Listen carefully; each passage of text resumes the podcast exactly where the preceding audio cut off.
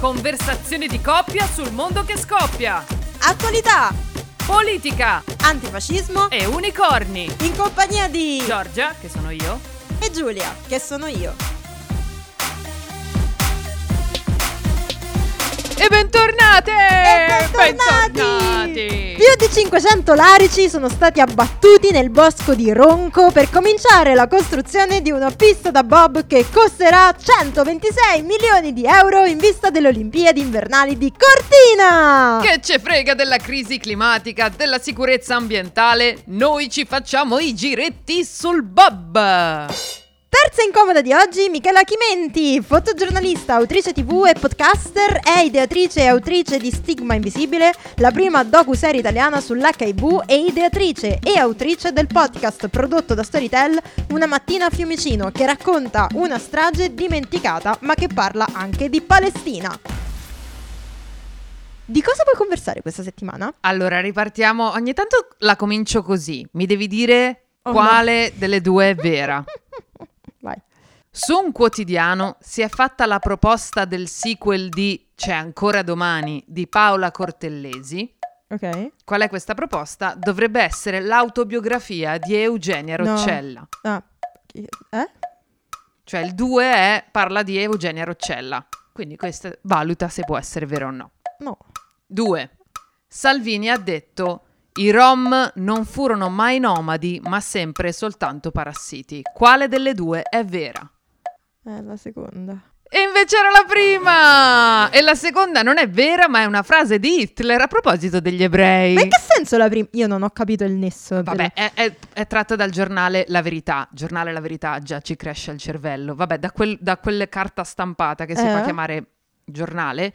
La Verità proprio intitolava facciamo questo sequel su Eugenia Roccella. Ma in che... Vabbè, non mi chiedo in che senso, cioè, bel Pietro, ma il sequel è il sequel perché prende qualcosa della storia e la porta avanti. Smettila di cercare un senso. Forse quello c'è Eugenia Roccella nel primo, perché noi non l'abbiamo ancora vista. Non l'abbiamo vista. La cosa che mi fa sorridere e che immaginavo sarebbe comunque successa è che quando ho scritto questa cosa è comunque possibile che Salvini dicesse una cosa simile, cioè ne ha dette di uguali / di peggio. Sì. Eppure ragioniamo sul fatto che è una frase detta da l'Adolfo. Non so perché, ma su Threads, che tu non hai, è partita sta cosa a catena con un sacco di persone eterosessuali, o comunque che si definiscono tali, che si lamentavano del fatto che nell'acronimo LGBTQIAPK non ci sia la E di eterosessuale. Ma un botto di gente così a buffo, poi ovviamente Threads ti fa vedere quello che ti fa incazzare, ma un sacco, no, se l'amore è amore, allora perché non c'è la E? Ma non è quello? Cosa risponderesti a queste persone? Perché? Perché non ce l'hai? Cosa vuol dire? Ma già si stavano appropriando della A. Esatto, vabbè, adesso non mi smarmellare, cioè quello che vuoi dire tu è la A di alleati, ok, non lo è. Ma perché non c'è? Rispondi a queste persone, prenditi le tue risposte. Perché non gira tutto intorno a loro? Si va avanti con una narrazione eteronormativa da sempre. La comunità è grande, è enorme e comprende in questo insieme tutte le paroline escluse la E. Ci facessero una ragione, ma qual è il problema? Sentono discriminati, porani. La narrazione certo, la narrazione è eteronormativa. Qual è il problema se la E non entra in un acronimo? Tra l'altro, ok, vuoi la E in questo acronimo? Allora mi devi essere presente a tutti i Pride, da adesso a per sempre. E comunque anche no, in tutti i casi. Comunque no. Poveri discriminati etero. 130 studentesse della Sapienza hanno subito molestie nell'Ateneo e il 29,6% non si sente al sicuro. Questo lo dice un report di Sinistra Universitaria. Ma il patriarcato non esiste.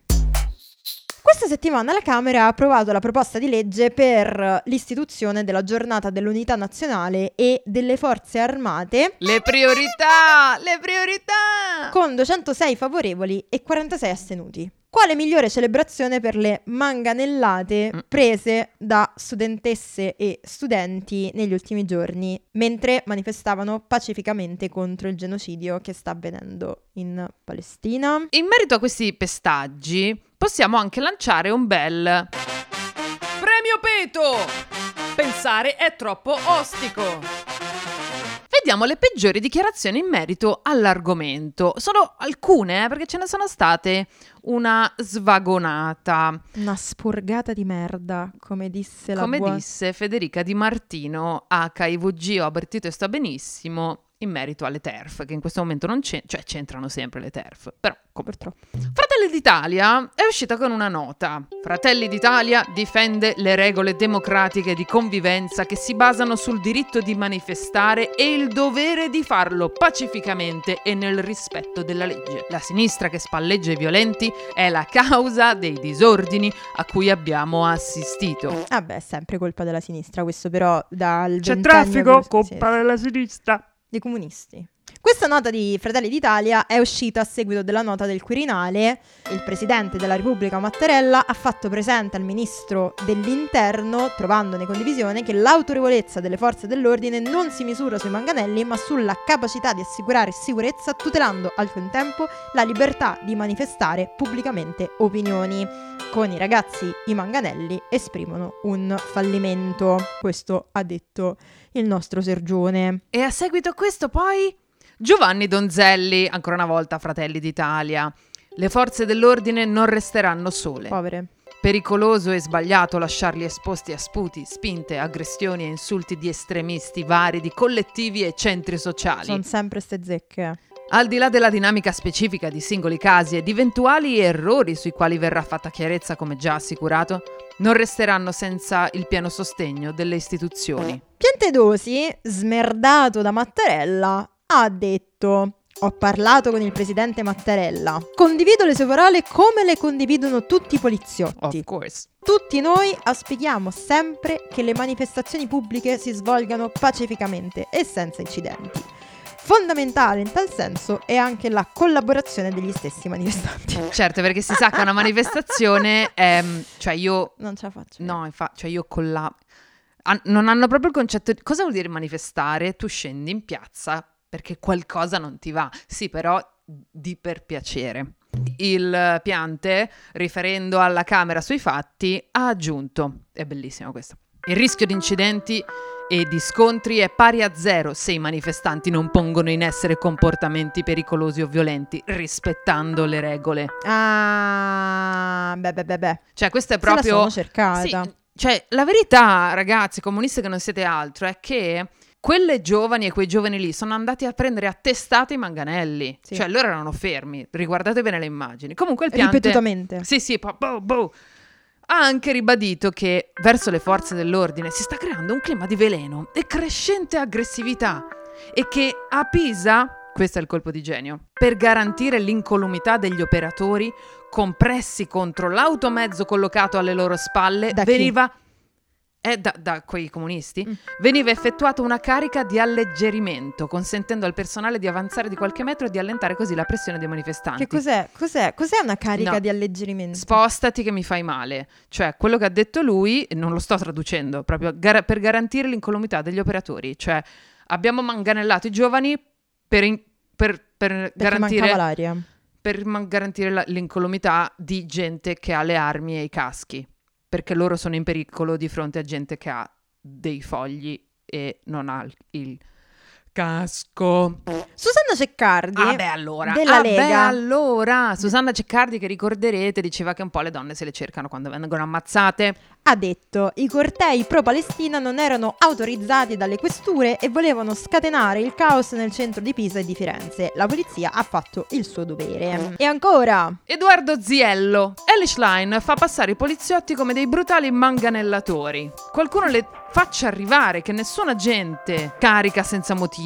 I manganelli sono il fallimento di genitori e docenti che non hanno educato gli studenti. In un mattinale di questi giorni di Fratelli d'Italia, un rapporto interno al partito dice: è così che si tiene in piedi lo Stato di diritto, altrimenti si scade nell'anarchia. Noi cerchiamo di farci le battute, però fermiamoci un attimo. Ma vi rendete conto di quello che stanno dicendo? Cioè, questi stanno dicendo che si manganella della gente inerme che protesta pacificamente perché così si tiene in piedi lo Stato di diritto. E ancora, il vicepresidente della Camera, Giorgio Mulè, dice: è necessario pensare a dei corsi di manifestazione È necessario pensare a dei corsi di manifestazione per i ragazzi, perché quelli che sono andati a manifestare a Pisa o a Firenze sono dei giovani che probabilmente erano alla loro prima manifestazione e magari spinti da cattivi maestri sono andati contro il cordone della polizia, provocando una reazione sulla quale possiamo certamente discutere rispetto alla proporzionalità di ciò che è successo con i manganelli, però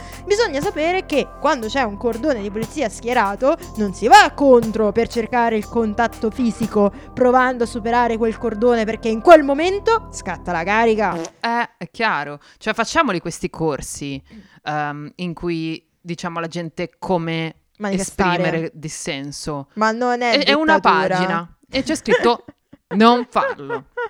Tajani disse: spesso quelli che attaccano le forze dell'ordine sono figli di papà radical chic, violenti, che non hanno nessun rispetto della legge, dell'autorità, dello Stato. E Salvini: giù le mani dalle nostre forze dell'ordine, non tirate in politica poliziotti e carabinieri. Ma non era lui quello con la felpa con scritto polizia? È giusto analizzare se si è fatto tutto quello che si doveva, se è mancata comunicazione, se qualcuno ha ecceduto, ma non è accettabile che coloro che garantiscono sicurezza e democrazia vengano tirati in ballo nella contesa politica.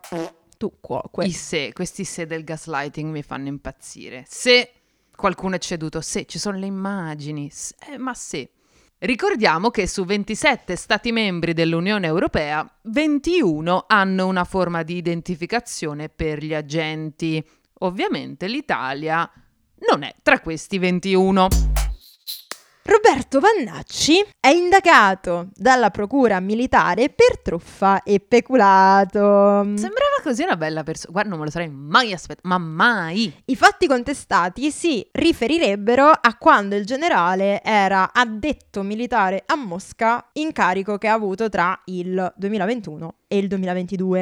E quindi Matteone, colpito nel cuore, cosa ha detto? Ho conosciuto Vannacci dopo aver letto il libro Scandalo e stavo facendo conto alla rovescia. 5, 4, 3, 2, 1, indagato. Vuoi candidarsi forse con la Lega? 3, 2, 1, indagato. Se lo stimavo fino a ieri, ora lo stimo ancora di più. Ma vi rendete conto? Una persona indagata la stimo di più. Perché è perseguitato.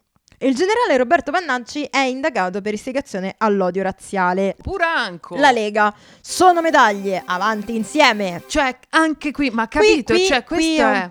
Qui non è proprio salvabile. Se prima ma neanche prima, dai ragazzi! Capiscimi! No, non ti voglio capire quando cerchi un senso nella Lega, perché un se senso prima non era, ce l'ha. Se prima era, poverino, ma è la stessa, è lo stesso concetto. Vedi, medaglie, indagato per istigazione all'odio razziale è una medaglia. No, ma perché è il politicamente corretto che lo istiga. Ah, ok.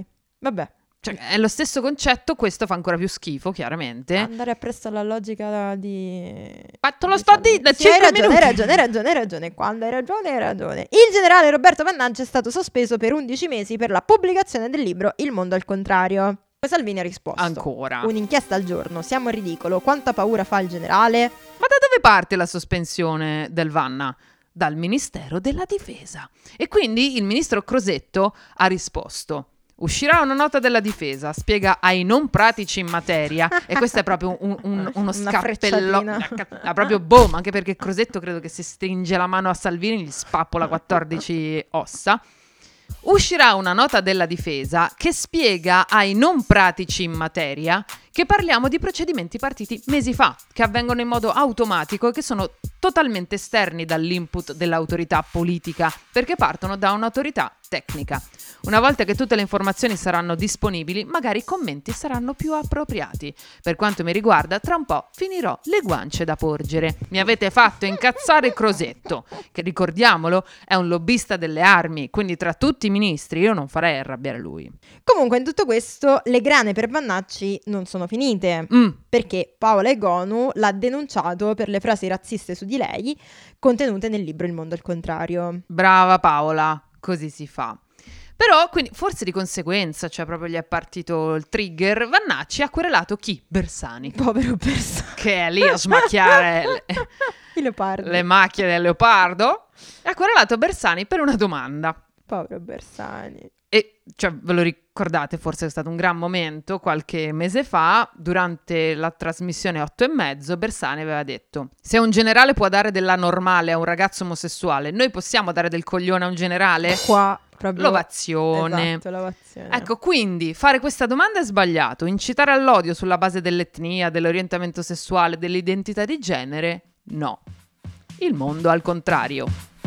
Il telegiornale del patriota. Di tutte le notizie un fascio. Ennesimo femminicidio. Le femministe fastidiose dicono che i femminicidi sono talmente frequenti che devono essere considerati come parte di un fenomeno endemico, strutturale, non come delle eccezioni. Se non agite, ogni femminicidio sarà allora femminicidio di Stato. Il governo risponde: no, ma certo, per carità, è che abbiamo altre priorità. Per esempio, ricordare come non sia del tutto logico definire dei prodotti vegetali con richiami lessicali a prodotti di provenienza animale.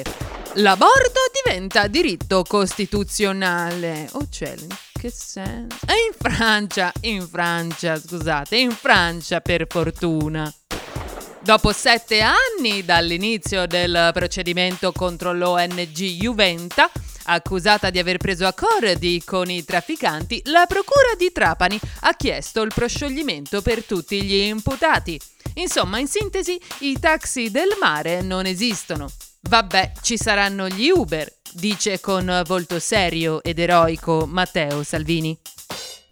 La Premier Meloni, come da tradizione, ha tenuto un discorso leggero alla cena della stampa estera. Ok, ha detto questa cosa qua. Buonasera, sono Giorgia, qualcuno direbbe sono una donna, sono una mamma, sono cristiana, ma a Roma si direbbe che questo l'abbiamo già messo al pizzo. So che ci si aspetta un intervento leggero, ma io non ero leggera neanche a 15 anni, figuriamoci dopo 16 mesi di governo, poi mi invitate nel giorno in cui perdo la Sardegna e sto pure facendo la quaresima e non posso nemmeno affogare i dispiaceri nell'alcol. Ora, io mi ricordo quando ho fatto il master di drammaturgia e sceneggiatura alla Silvio D'Amico, c'era un mio compagno di classe che aveva proposto come concept di una serie TV uno stand-up comedian sfigato che per fare 2 soldi diventa ghostwriter del futuro presidente del Consiglio. Ci ha visto lungo. Esatto. No, adesso anche qui non è per fare la battuta sulla battuta, ma questo è un testo scritto di una stand-up fatta a minchia. E ci sono un sacco di cose da notare, cioè sono veramente cose scritte non a caso. Tra l'altro una persona poi su Threads diceva: ma perché questa urla sempre? E ho risposto: probabilmente che li scrive i discorsi, li scrive col caps lock, quindi forse grazie. Ci sono un sacco di cose da notare, sia sempre questa cosa di il ritornello, cioè creare il tormentone di se stessa, di cui lei è rimasta comunque in parte vittima, cioè il diario di Giorgia, lei ha un nome, cioè lei sottostà al patriarcato, sempre comunque lo alimenta. Non ero leggera neanche a 15 anni, boia chi molla, nel giorno in cui io perdo la Sardegna, cioè non è perdiamo, io governatrice del mondo, e sto pure facendo la quaresima, quindi io rimango comunque una cattolica praticante che vabbè vive nel peccato perché la figlia è fuori dalla... però lei non beve durante la quaresima. E poi ti ricordi, me l'hai mostrato anche tu, un altro pezzo, io ne avevo visto un altro, del siparietto al comizio per le regionali in Sardegna, in cui lei sbeffeggiava Todde perché antifascista e faceva proprio il verso da cabaret, era un monologo, bello brutto, era un monologo comico. Comunque Todde ha vinto. Esatto. Alcune cose da notare. Ha vinto per una manciata di voti. Una manciata! Questo vuol dire che votare serve. Altra cosa, Todde è la prima donna a capo della regione e i giornali scapocciano. E ne ho letto uno di fila all'altra con il presidente donna Todde. E vabbè, ma ragazzi, se la più grande istituzione vuole così. Ok, ma allora non mettere donna. Cioè, chiaramente non d'accordo. Non è italiano, siamo d'accordo. Ma italiano. Cosa? Perché allunghi un titolo pur di non... No, femminista del cazzo. Alleanza Verdi e Sinistra ha avuto il 4,7%. Poco direte voi, la Lega il 3,7%. Capito? Cioè pure Alleanza Verdi e Sinistra più della Lega, ragazzi, che meraviglia. Struzzu, il perdente, ha detto... Come l'hai detto pieno? Sì, con un po' di gioia. Non intitolerei mai una via a Michela Murgia o le dedicherei un monumento perché mi sembra un personaggio più negativo che positivo. Nel senso che era una di quelle che volevano insegnare agli altri cosa dovevano pensare e imporgli in ogni caso il suo pensiero. Era una totalitaria per certi punti di vista. Cara presidente Todde, che smacco meraviglioso sarebbe se adesso lei ci intitolasse una via a Michela Murgia. Yeah. Una buona notizia, vi prego! Le Le persone in cura per l'HIV non trasmettono il virus durante il sesso.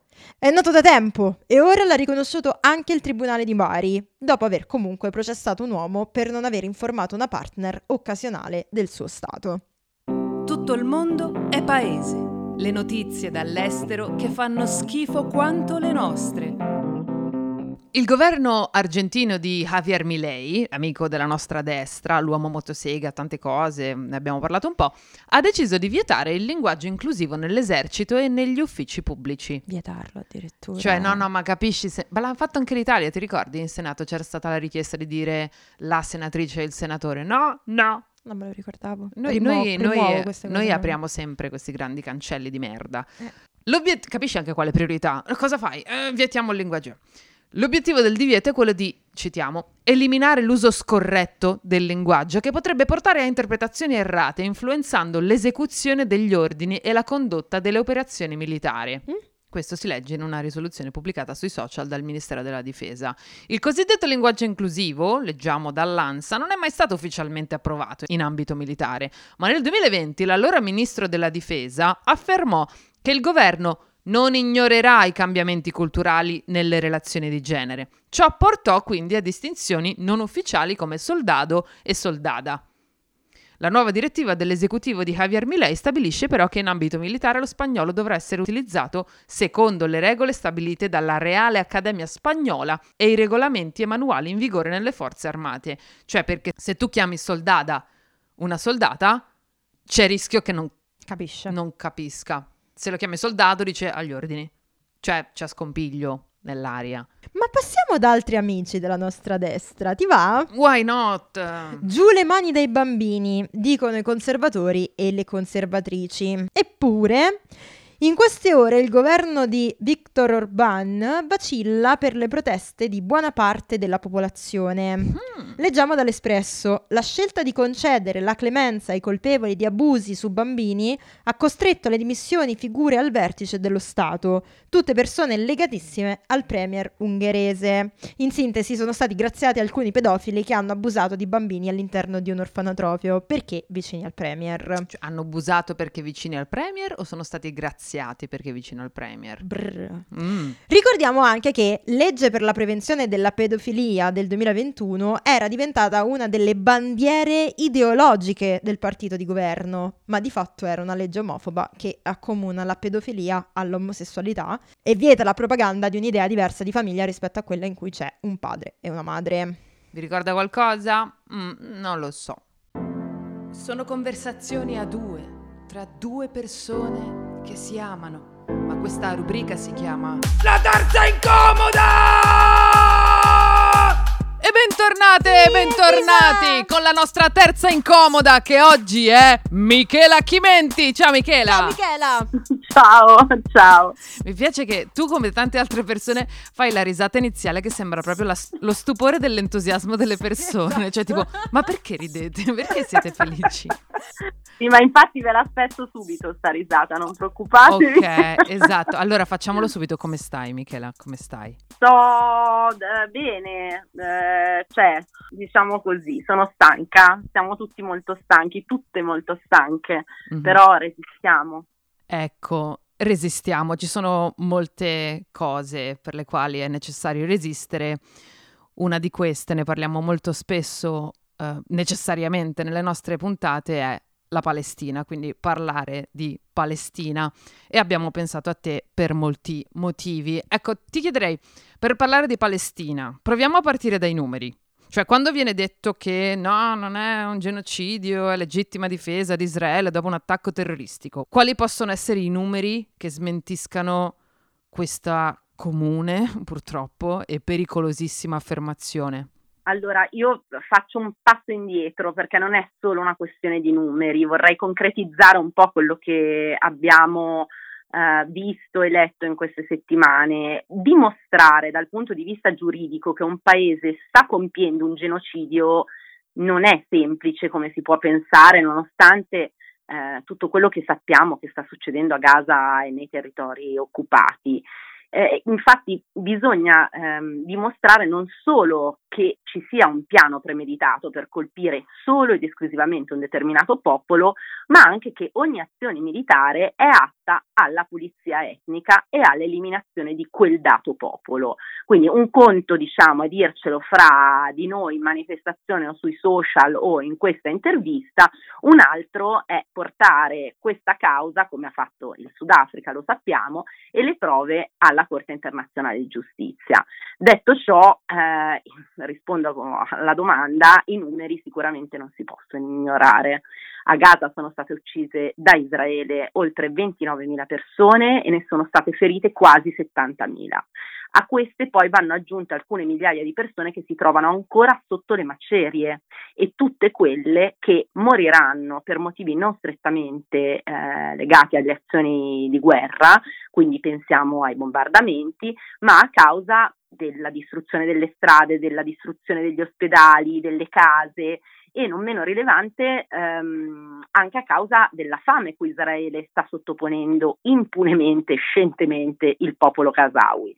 Israele controlla da sempre tutto ciò che entra ed esce da Gaza, anche i farmaci, non solo il cibo, anche i farmaci, e solo per fare un esempio in questo momento non sta facendo entrare l'insulina o dei vaccini perché non li ritiene necessari.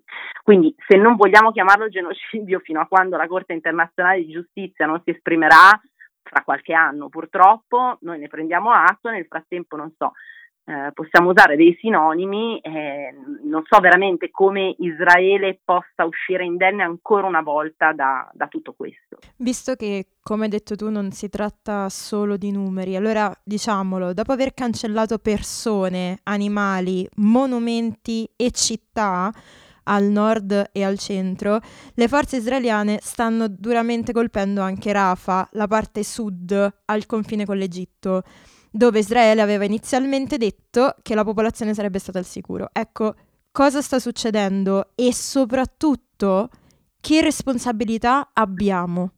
Allora, credo che la responsabilità più grande sia quella di aver deciso di mettere ancora una volta il paraocchi e scegliere la carta della strategia politica più becera e violenta. Le immagini dei camion fermi a Rafah dalla parte egiziana, ovviamente bloccati dalla burocrazia israeliana e anche attaccati questi camion dagli attacchi dei coloni, non dimentichiamolo, sono sempre parte di una strategia di guerra atta inequivocabilmente a sterminare il popolo palestinese e nessuno pare voler fermare queste azioni. Basti pensare all'ennesimo veto americano per un cessate il fuoco immediato, quindi questa notizia di pochi giorni fa. Ricordiamo poi che a seguito della scellerata sospensione dei fondi dell'UNRWA, l'agenzia dell'ONU per i rifugiati palestinesi, da parte dei più importanti finanziatori, fra cui gli Stati Uniti, il primo finanziatore, il nord di Gaza, ormai isolato dal resto di tutta la striscia, ha ricevuto l'ultima volta gli aiuti umanitari il 23 gennaio scorso e la popolazione sta letteralmente mangiando il cibo che è rimasto per gli animali. Da fine febbraio, teoricamente, se non cambiano le cose, l'UNRWA non avrà più ufficialmente i fondi necessari per continuare a fare il proprio lavoro a Gaza e a Rafah. Volevo dire una cosa sui famosi 12 dipendenti dell'UNRWA, se posso. Certo. Ora, al di là del fatto che quei 12 dipendenti dell'UNRWA siano stati o meno coinvolti nell'attacco di Hamas del 7 ottobre, e all'oggi comunque ricordiamo che Israele non ha portato uno straccio di prova, che tutti gli altri paesi si siano uniti a questa scelta è veramente grave, è gravissimo. Uno, perché questo si chiama punizione collettiva, e due, perché anche dal punto di vista politico e giuridico a questi governi, fra cui il nostro, ricordiamolo, evidentemente frega di più stare dalla parte di Israele che con il diritto internazionale. È evidente. Cioè nessuno pare ricordarsi che questi paesi rischiano tutti la complicità in genocidio se l'ICJ condannasse Israele, cioè è una situazione surreale e comunque a sentire Netanyahu e i suoi piani all'avvicinarsi del Ramadan la situazione è solo destinata a peggiorare. Io spero davvero con tutto il cuore di sbagliarmi. Sì, e poi tra l'altro li hai citati anche tu prima, i coloni.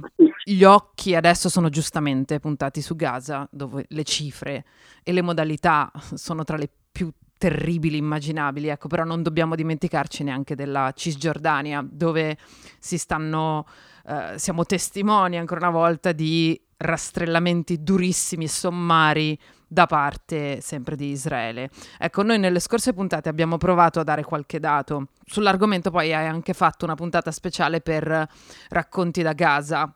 Com'è la situazione ad oggi, 26 febbraio? La Cisgiordania è una polveriera, così come lo è Gerusalemme Est occupata, ricordiamolo. Prima del 7 ottobre i palestinesi uccisi dalle forze israeliane in Cisgiordania erano circa 250, palestinesi di cui non si è mai avuto notizia. Dal 7 ottobre sono stati uccisi 395 palestinesi in Cisgiordania e ne sono stati feriti 4.450, di cui tantissimi bambini. Ora, un punto deve essere chiaro: quello che succede oggi in Cisgiordania è solo una versione ancora più estrema di quello che è sempre accaduto quotidianamente in Cisgiordania.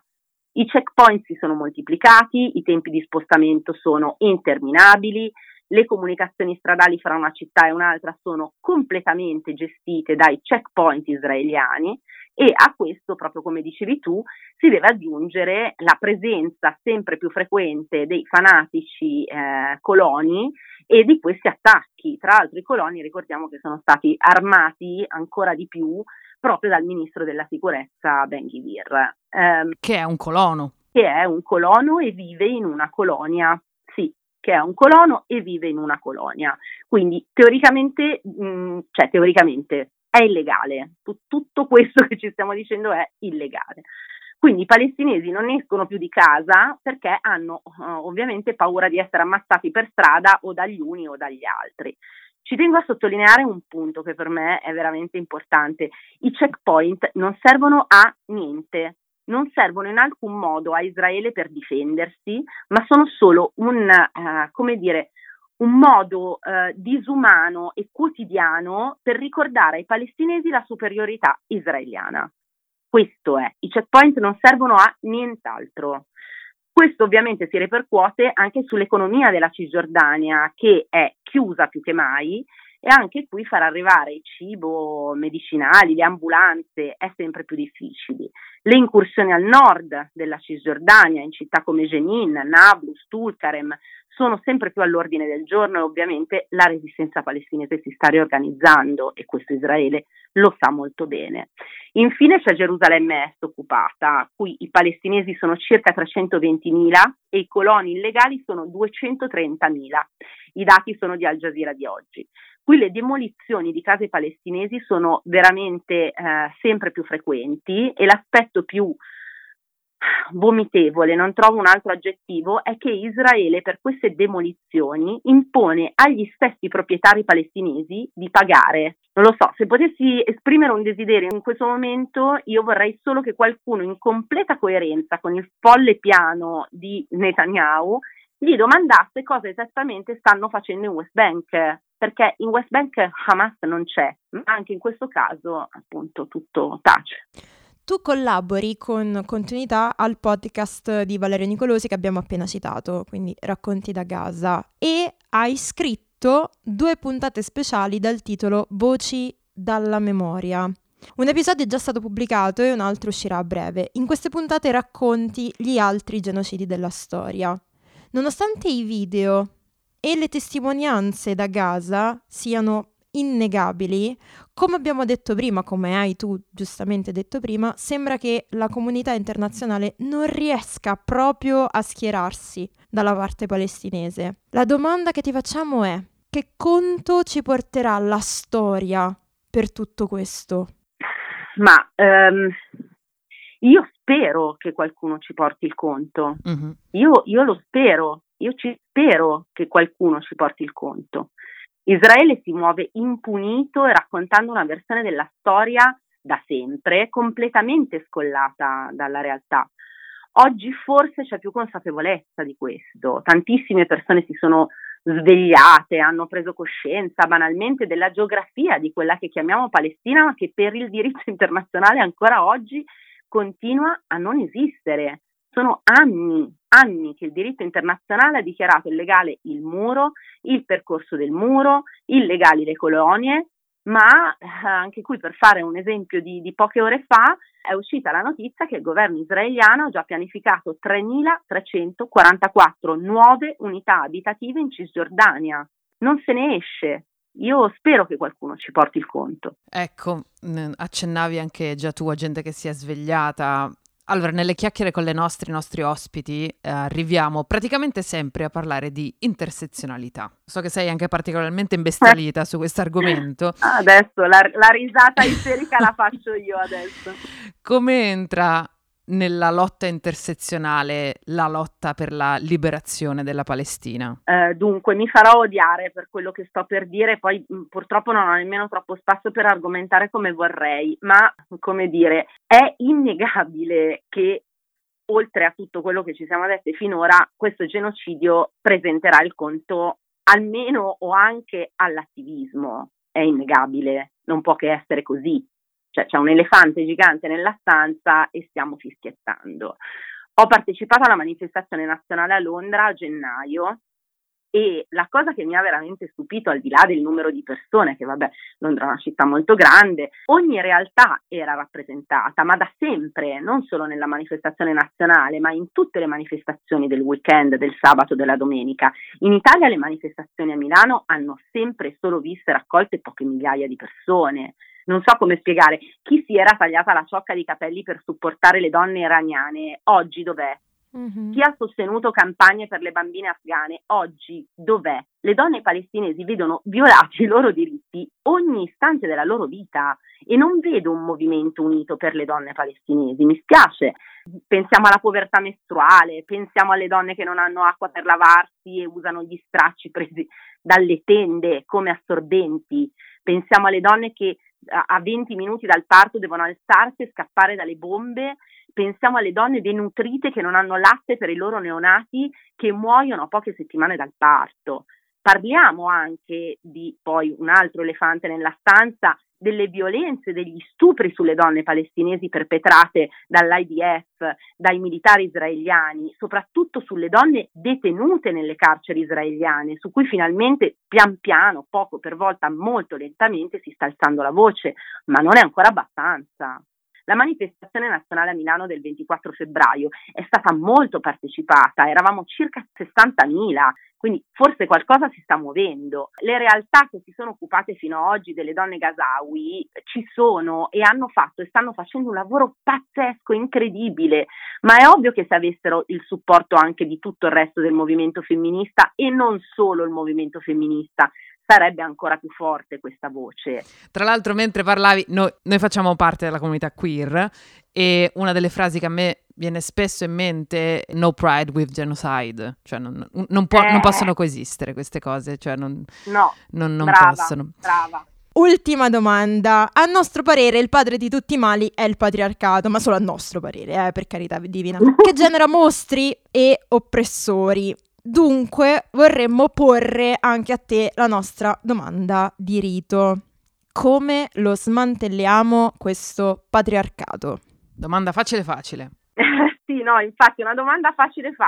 Ho pensato molto a come rispondere alla domanda di rito e alla fine userò un esempio fresco di giornata. Oggi è stata pubblicata dalla Gazzetta dello Sport la foto di una guardialinee, Guadalupe Porras, con il volto insanguinato perché mentre correva durante questa partita di calcio, mentre faceva il suo lavoro, si è scontrata con una videocamera a bordo campo. Bene, i commenti che ci sono sotto quel post sono aberranti. Cioè, il più carino e che mi sento di riportare è: se fosse rimasta in cucina non le sarebbe successo nulla. Vi faccio immaginare il resto. Se le redazioni dei giornali iniziassero magari a moderare i commenti e a educare i propri utenti, forse questa gente prima di commentare ci penserebbe due volte e, che ne so, magari inizierebbe anche a sviluppare un sano senso di vergogna prima di digitare la prima porcata che gli salta in mente. Nel mio piccolo, invece, se posso aggiungere un piccolo esempio del mio quotidiano, per combattere il patriarcato, oltre a essere una persona divertentissima, come potete immaginare, agli aperitivi, alle feste, proprio potete invitatemi ai battesimi, ai matrimoni, perché blocca ogni battuta, invitatemi pure che rallegro, e ho deciso recentemente di tagliarmi i capelli e di non tingerli più. Quindi è una piccola azione che serve sicuramente a me, perché è la terza volta che ci provo e spero che questa sia la volta buona, ma spero anche che possa essere un'idea anche per altre persone. Evviva, ci sono un sacco di modi per attaccare il patriarcato, dobbiamo essere solo un po' più convinte e farlo e non solo dirlo. Sì.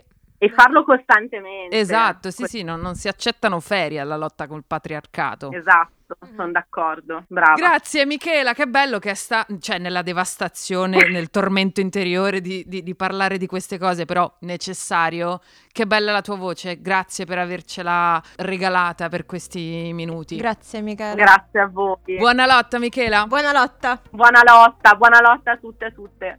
Quello che sta accadendo in Palestina è talmente enorme che crediamo sia veramente difficile farci fronte quotidianamente. È facile sentirsi inutili, è facile sentirsi schiacciati da quanto di terrificante sta succedendo e quanto di terrificante sta facendo Israele. Siamo comunque privilegiate e privilegiati perché siamo qui e non lì, dunque cerchiamo di continuare a fare un minimo qualcosa di utile, e qualcosa di utile significa anche ricondividere delle storie, continuare a parlare di Palestina con tutti i mezzi che abbiamo, usando ogni microfono, metaforico o concreto che sia. Questa era una delle conversazioni di coppia sul mondo che scoppia. Se volete potete fare un salto sulle nostre pagine social per vedere nuovi contenuti e proporre argomenti per le future chiacchierate insieme. Grazie per averci ascoltato e alla prossima. Ciao ciao.